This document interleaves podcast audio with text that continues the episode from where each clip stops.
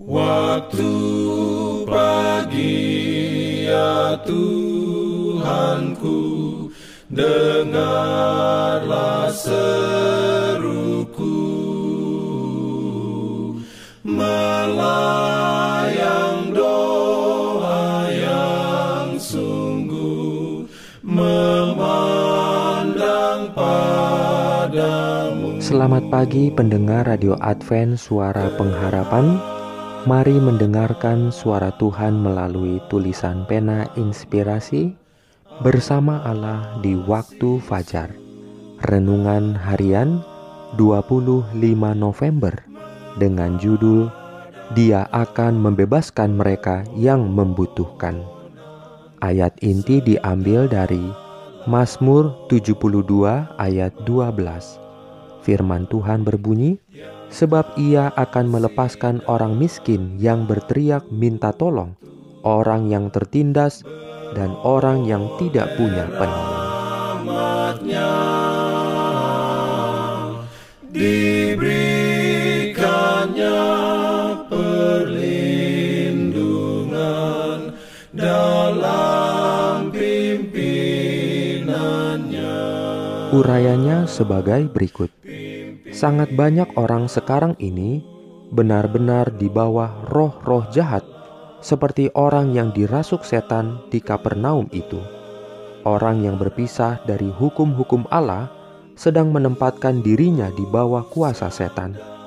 Banyak orang rusak karena kejahatan dan merasa bahwa dia dapat melepaskan diri semaunya. Tetapi dia semakin terpikat sampai didapatinya dirinya dikuasai oleh satu kuasa yang lebih kuat daripadanya dia tidak dapat melepaskan diri dari kuasa yang misterius itu.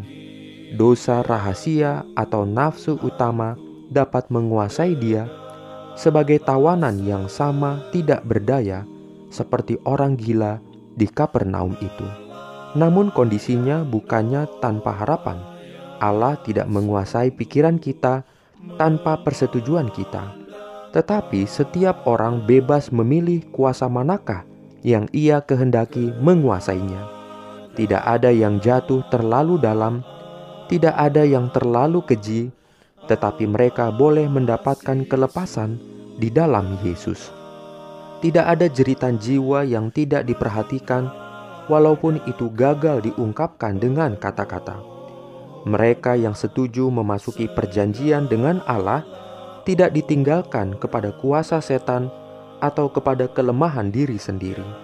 Sementara menolong orang miskin dalam soal-soal materi, perhatikanlah senantiasa kebutuhan rohani mereka. Biarlah hidupmu sendiri menyaksikan kuasa pemeliharaan Tuhan. Pemeliharaan Tuhan mencakup seluruh makhluk ciptaannya.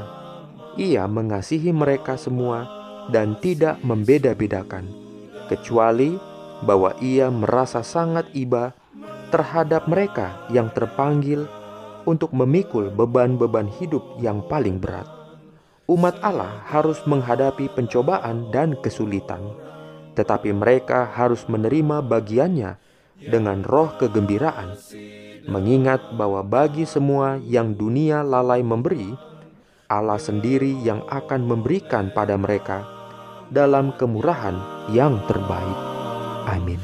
Diberikannya perlindungan dalam pimpinannya.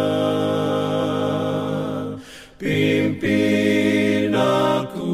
Jangan lupa untuk melanjutkan bacaan Alkitab sedunia. Percayalah kepada nabi-nabinya yang untuk hari ini melanjutkan dari buku Dua Raja-Raja pasal 3. Selamat beraktivitas hari ini. Tuhan memberkati kita semua. Jalan kewajiban.